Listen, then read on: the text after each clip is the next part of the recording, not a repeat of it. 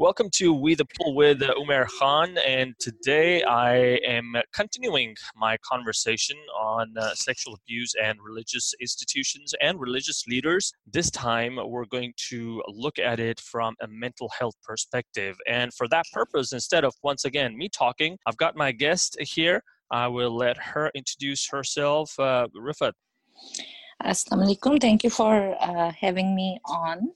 Uh, so, my name is uh, Rifat Yusuf, and uh, I have done masters in psychology from Pakistan. I was working there um, for a few years. Then, I, when I moved to Canada, I've recently started working here as psychotherapist.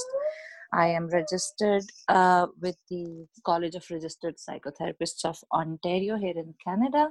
And my uh, most of my work experience is uh, with children and um, adults who have been victims of sexual abuse. All right. Well thank you for your time. So let's let's dive right in now, I shared two cases uh, that took place here in Texas, uh, and uh, both were part of the Islamic centers. I'm going to start with how does this shape an individual's personality from a mental, cognitive, social behavior aspect? If someone goes through this at any age, let's say 13, 14, how does that shape rest of their lives? So, um, what actually happens is uh, that definitely this is a type of trauma that someone goes through, be it uh, a little kid who's three or four years old or uh, a teenager in early teens. So, this is a huge trauma for that child. And uh, unfortunately, this is the type of uh, topic that uh, not uh, only in our culture, in uh, Pakistani society and culture, even here in Western societies, this is the type of topic that people just want to brush under the carpet. They do not want to directly talk about it. So when someone goes through it, they actually are very, um, they have very limited resources or uh, options to share their um, their experience with someone and get help to heal from that trauma. So internalizing that trauma actually uh, have um, huge impact. The person their personality would um, generally they would be overall uh, as we can call them a negative person. They will not have a very positive outlook towards people or towards life in general they will not have confidence in their own selves and in their abilities.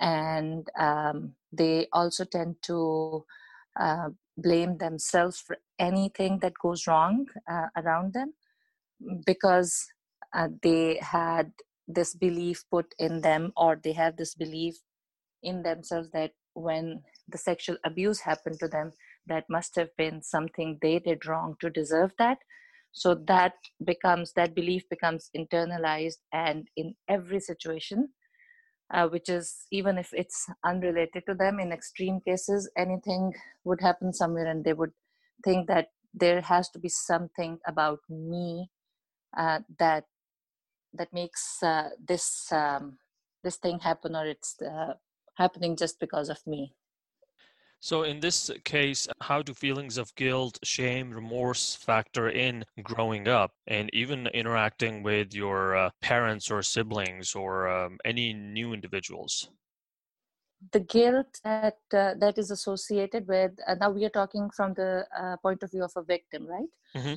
So uh, when uh, they feel the guilt and um, the shame associated with this topic because the society uh, implies in a way to everyone that talking about this is bad. So if something like this happened there is guilt that i am responsible there is shame that how can uh, something like this be um, happen or uh, how can i speak with someone? So that becomes sort of uh, a foundation of their personality. So their personality development is based on instead of any positive personality traits, their personality is formed on these negative traits. So their foundation is negative, which would it it sometimes it's um, uh, it sounds um, like maybe it's not related but actually most of their uh, issues with forming new relationships even trusting someone to uh, uh make a new friend generally um, trusting someone is uh, in, is huge in uh, victims of sexual abuse. They they have really really hard time to trust someone. And when you're building new relationships even friendships with uh, with your peers or as they grow up uh, they get into the um, age of forming new relationships for their life partners. But those relationships always always have the issue of trust because their um, their experience of sexual abuse have uh, made it impossible sort of impossible for them to um, to build trust between people. And you hit a very good point there. Now does that also mean that such individuals may at some point in time evolve into the very beings who did all that to them uh, yes, that is very possible, and, and, majority of the people who, at this time, if we uh, go deeper into the background of the people who are the abusers at this time, majority of the times, maybe more than ninety percent of the times, we will find that they have experienced something like that or witnessed something like that in their childhood because uh, even for them if they have just witnessed it uh, that is sort of a norm for them they are brought up with with feeling that this is something that that is okay. So uh, to answer that question yes uh, when someone goes through this type of abuse in their childhood there is 90% or more than 90% chance that in uh, when they grow up they might be the person who becomes an abuser. I'm glad we, we started this part also. So how on the mental health spectrum do we, if I use the word judge or gauge these perpetrators then? Because obviously, in more cases, they have been the recipients of such abuse. So, have they not been the victims? So, should how should we deal with them appropriately? Yes, accountability, but how other ways we should tackle this?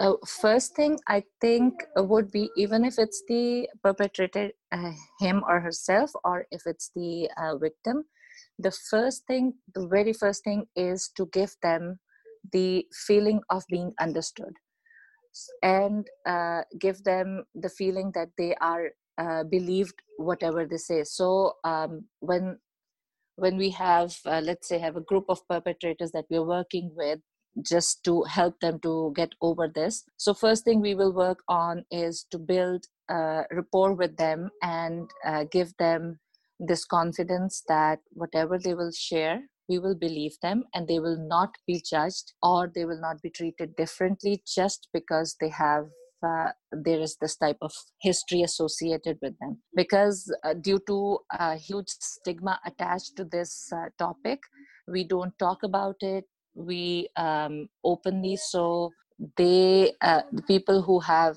uh, been through this uh, as victims and the people who are perpetrators even if they realize that this is something uh, which is wrong but they are unable to control uh, themselves then uh, they need to be understood and given the confidence that um, we are here to help you.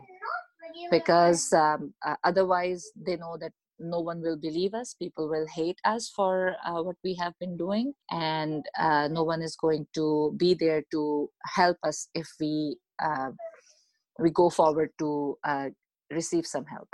So really i mean coming from our culture standpoint we can't really jump to conclusion from an accountability perspective. We have to understand it from a mental health um, from a patient perspective uh, yes uh, this is a mental health issue. It's not um, like it's not something uh, we can fit into any other uh, area. This is totally a mental health issue and it has to be dealt in the same way.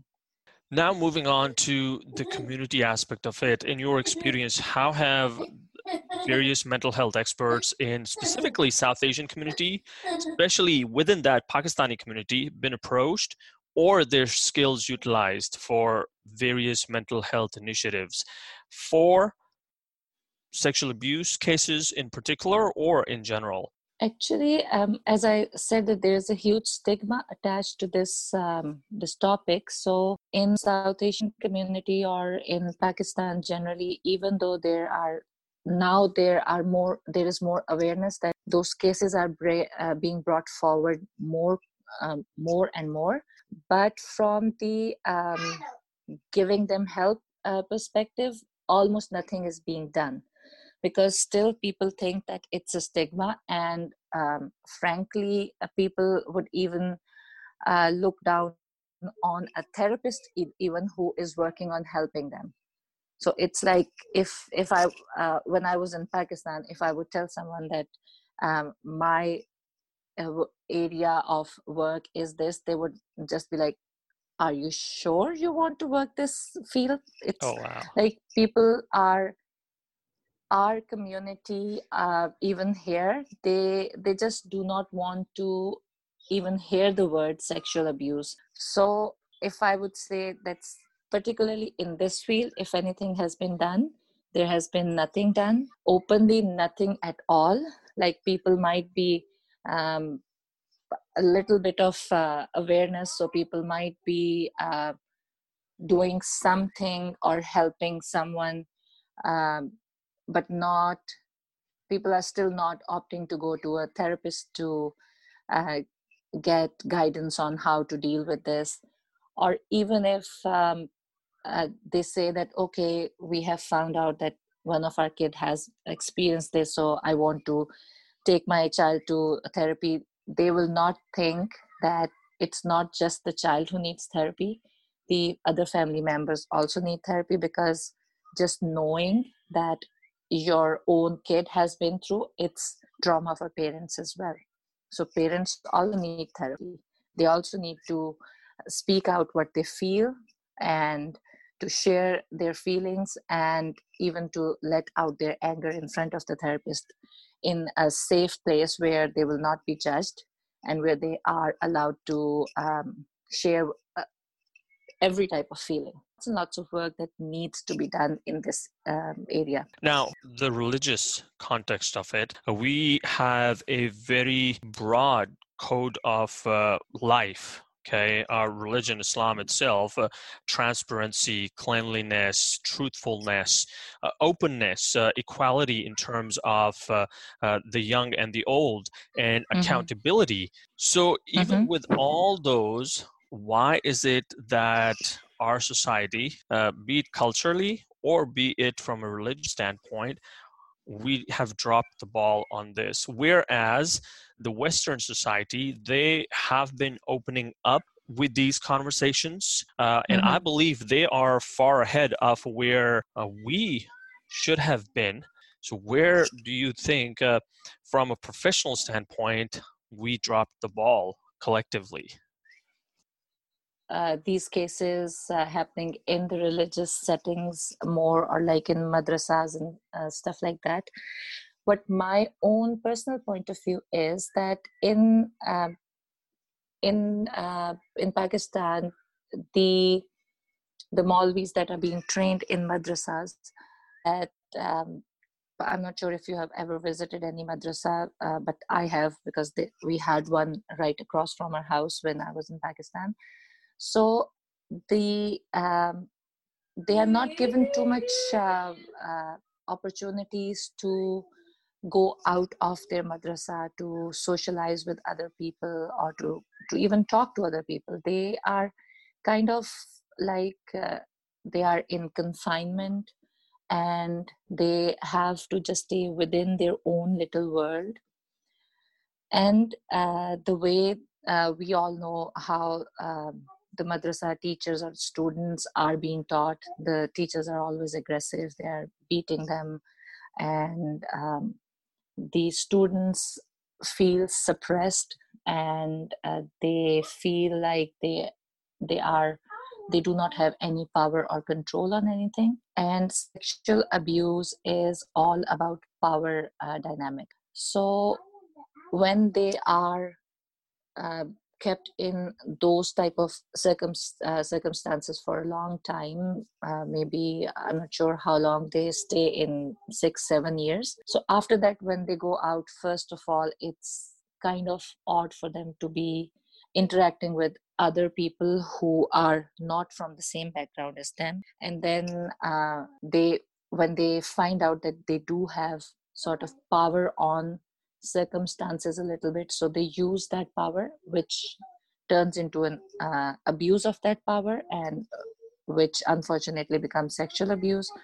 They uh, do it to um, boys girls whoever is coming to um, uh, learn quran from them. So unfortunately uh, this uh, the group of people who we should all be trusting the most they have turned out to be the people that uh, after recent uh, more and more news now they have turned out to be the people who we cannot trust at all Right. And I want to reiterate here, anyone listening, that the reason I have picked up uh, religious institutions uh, in terms of Islamic religious institutions is because of my faith. It is not only that this happens in Islamic institutions, it has happened in the Catholic Church, it has happened in other faiths around the world. But the only reason I have picked the Islamic religious leaders is because I belong to this. And it is only fitting that I discuss matters related to the scope of uh, the ecosystem I belong to. So I just wanted to lay that out in case you happen to be listening and you're thinking, oh my goodness, so what goes on uh, in Islamic centers? No, it happens everywhere. I'm only focusing on this because of my faith and because I want to have this conversation coming from within how do we then get Islamic centers to encourage these, these conversations, these mental health awareness conversations, and then leading into sexual uh, abuse conversations or sexual education? Well, that is way down the road, but starting mm-hmm. with mental health awareness, how do we start with that? So, I would suggest that people like me who are uh, who belong to that community and they are trained uh, in this field uh, we should be the ones to take the initiative. We contact the the religious leader of our area of our community and then um, ask them if they would like us to go in and talk to uh, the attendees in the masjid about uh, the mental health general mental health issues.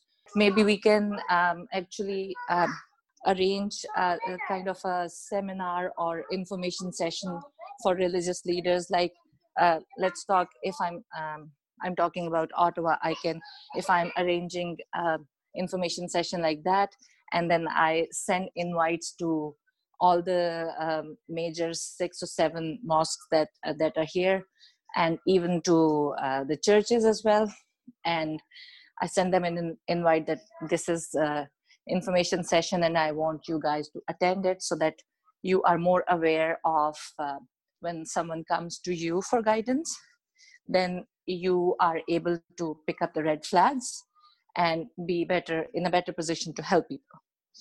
And it becomes an organic growth which just automatically snowballs into a, a system that develops over time. Exactly yeah. All right okay.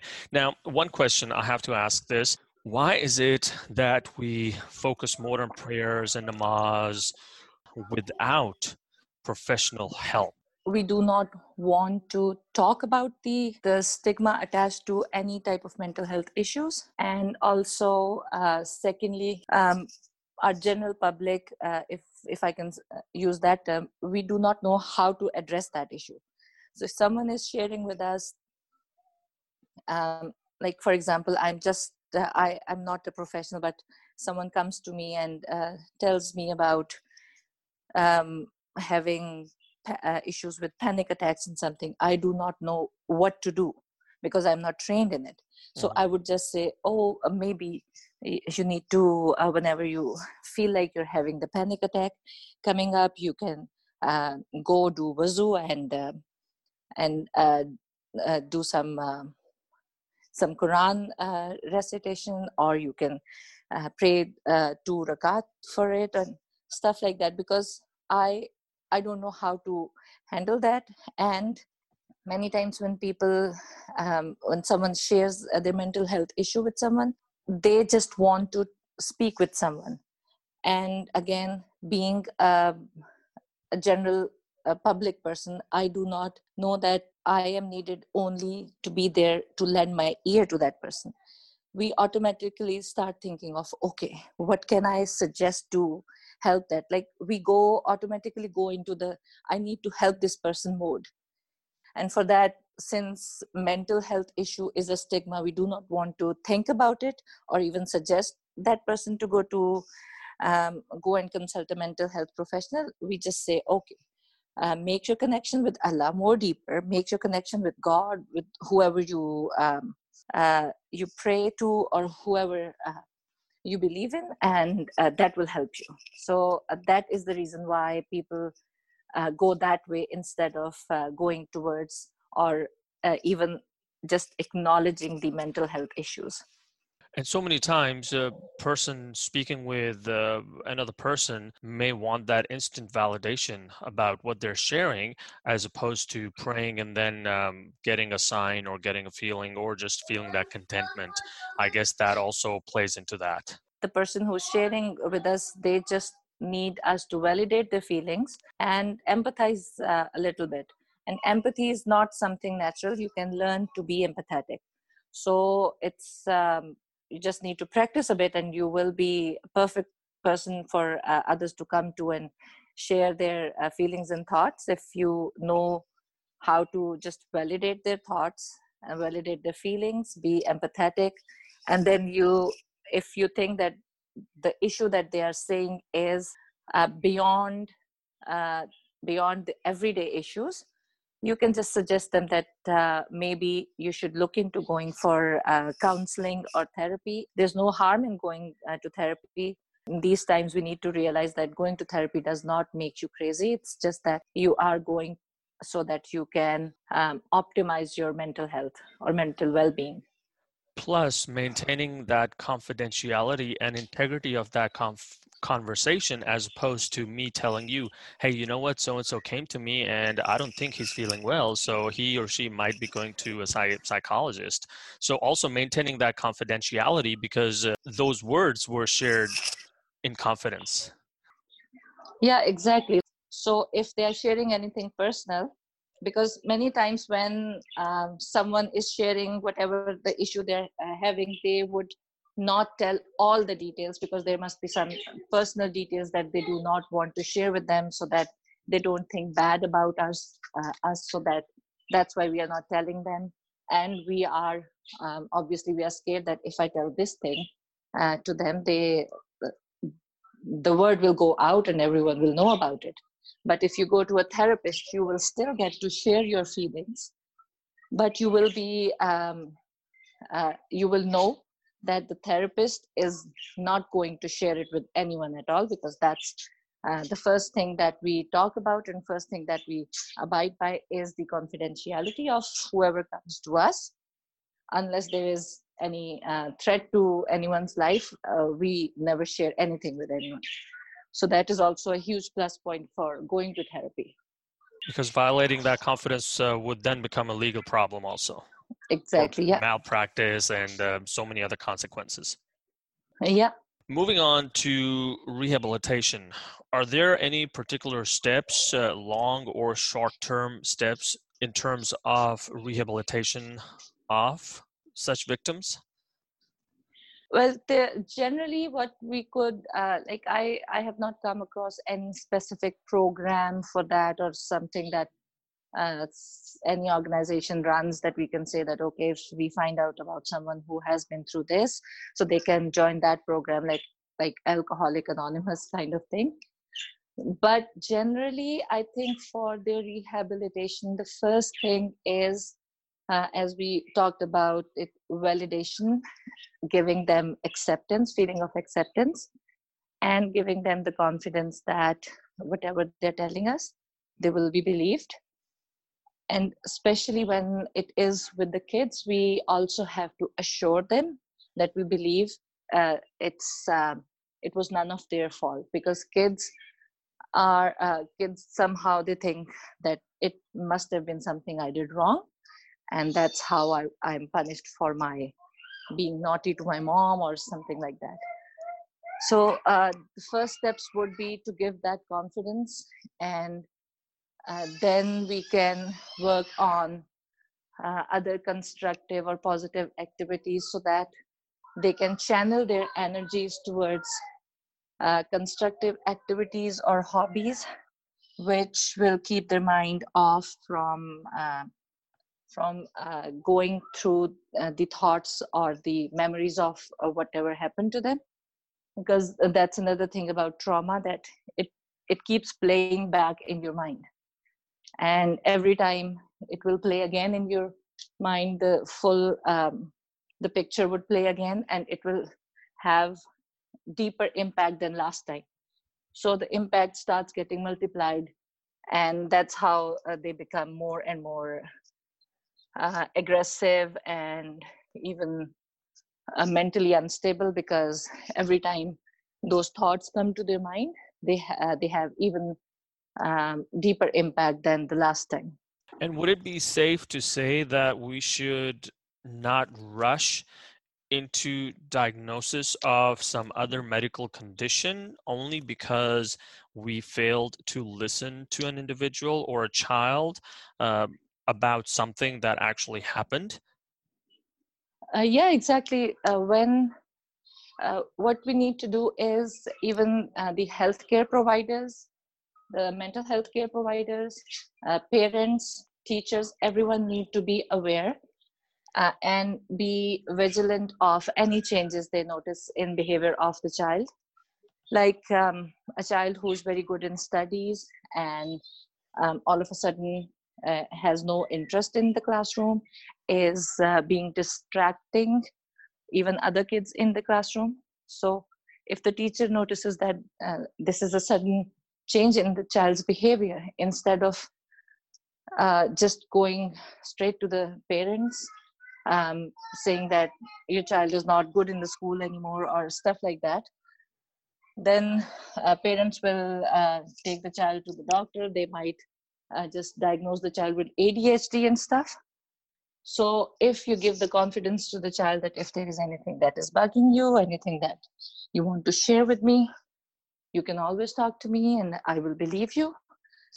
Then uh, we will save a lot of um, uh, stress on a lot of different people. And uh, even the child will be given the proper uh, proper care or attention they need.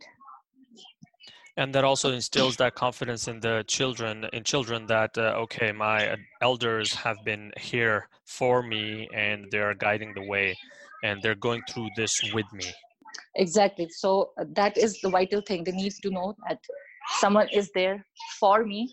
It's not that they will not be against me they will be there with me a few last few questions uh, to just to bring it home. Is uh, mm-hmm. uh, is there a certain in your experience and your exposure that you've seen both uh, back in Pakistan and in Canada or uh, or you mentioned Ottawa? So have you seen say a community of practice of men- mental health experts specifically Pakistanis who have been active within the community? If not how would you want to go about that? I have not come across anyone yet and um, not anyone from our community. Like here locally in Ottawa, I know there is one organization who uh, do work with uh, uh, people or um, people who have been through sexual abuse, but uh, even their work is uh, when I uh, went through their website and um, read more about it, their work is more towards um, human trafficking and sexual abuse in terms of rape and um, like the most extreme forms of it. Whereas we know that there is um, also just uh, showing your body parts to the kid or touching their bodies or letting them touch your body. These are also uh, sort of sexual abuse and these forms also leave as much trauma on the child's mind as if they were uh, they are being raped so we should be paying attention to this form of uh, sexual abuse as well. And I have not seen uh, here in uh, Canada, I have not come across anyone who's working on this. In Pakistan, uh, the organization I was working with, that was Sahil, they were working on uh, child sexual abuse. So I know in Pakistan there is an organization, but here I have not seen any um, anyone, any professionals from our community working on this field in relation to this, what would be your audience for this to speak about this, to talk about this? Uh, who are we looking at as uh, our audience for for a mental say, health from a mental health perspective? Say, if you were to do it, who would you be talking to as a group of 30, 40 people? I would say everyone because everyone needs to be aware of um, uh, how to handle any situation if they come across it and how to uh, give initial emotional support to a child or a person who has been through this. So it's it's literally everyone. So uh, we cannot just define a specific uh, population. Maybe in the beginning or maybe we can just to make a uniform group we can say that that okay right now we are holding an information session for parents then we can say we are holding an information session for teachers. But we know that parents could be teachers as well and teachers are parents too. So in a sense it's actually everyone. It could be teenagers who uh, who want to uh, learn more about it. Because sometimes what happens is if uh, uh, a teenager has been through this and have not shared about it uh, with anyone but if they um,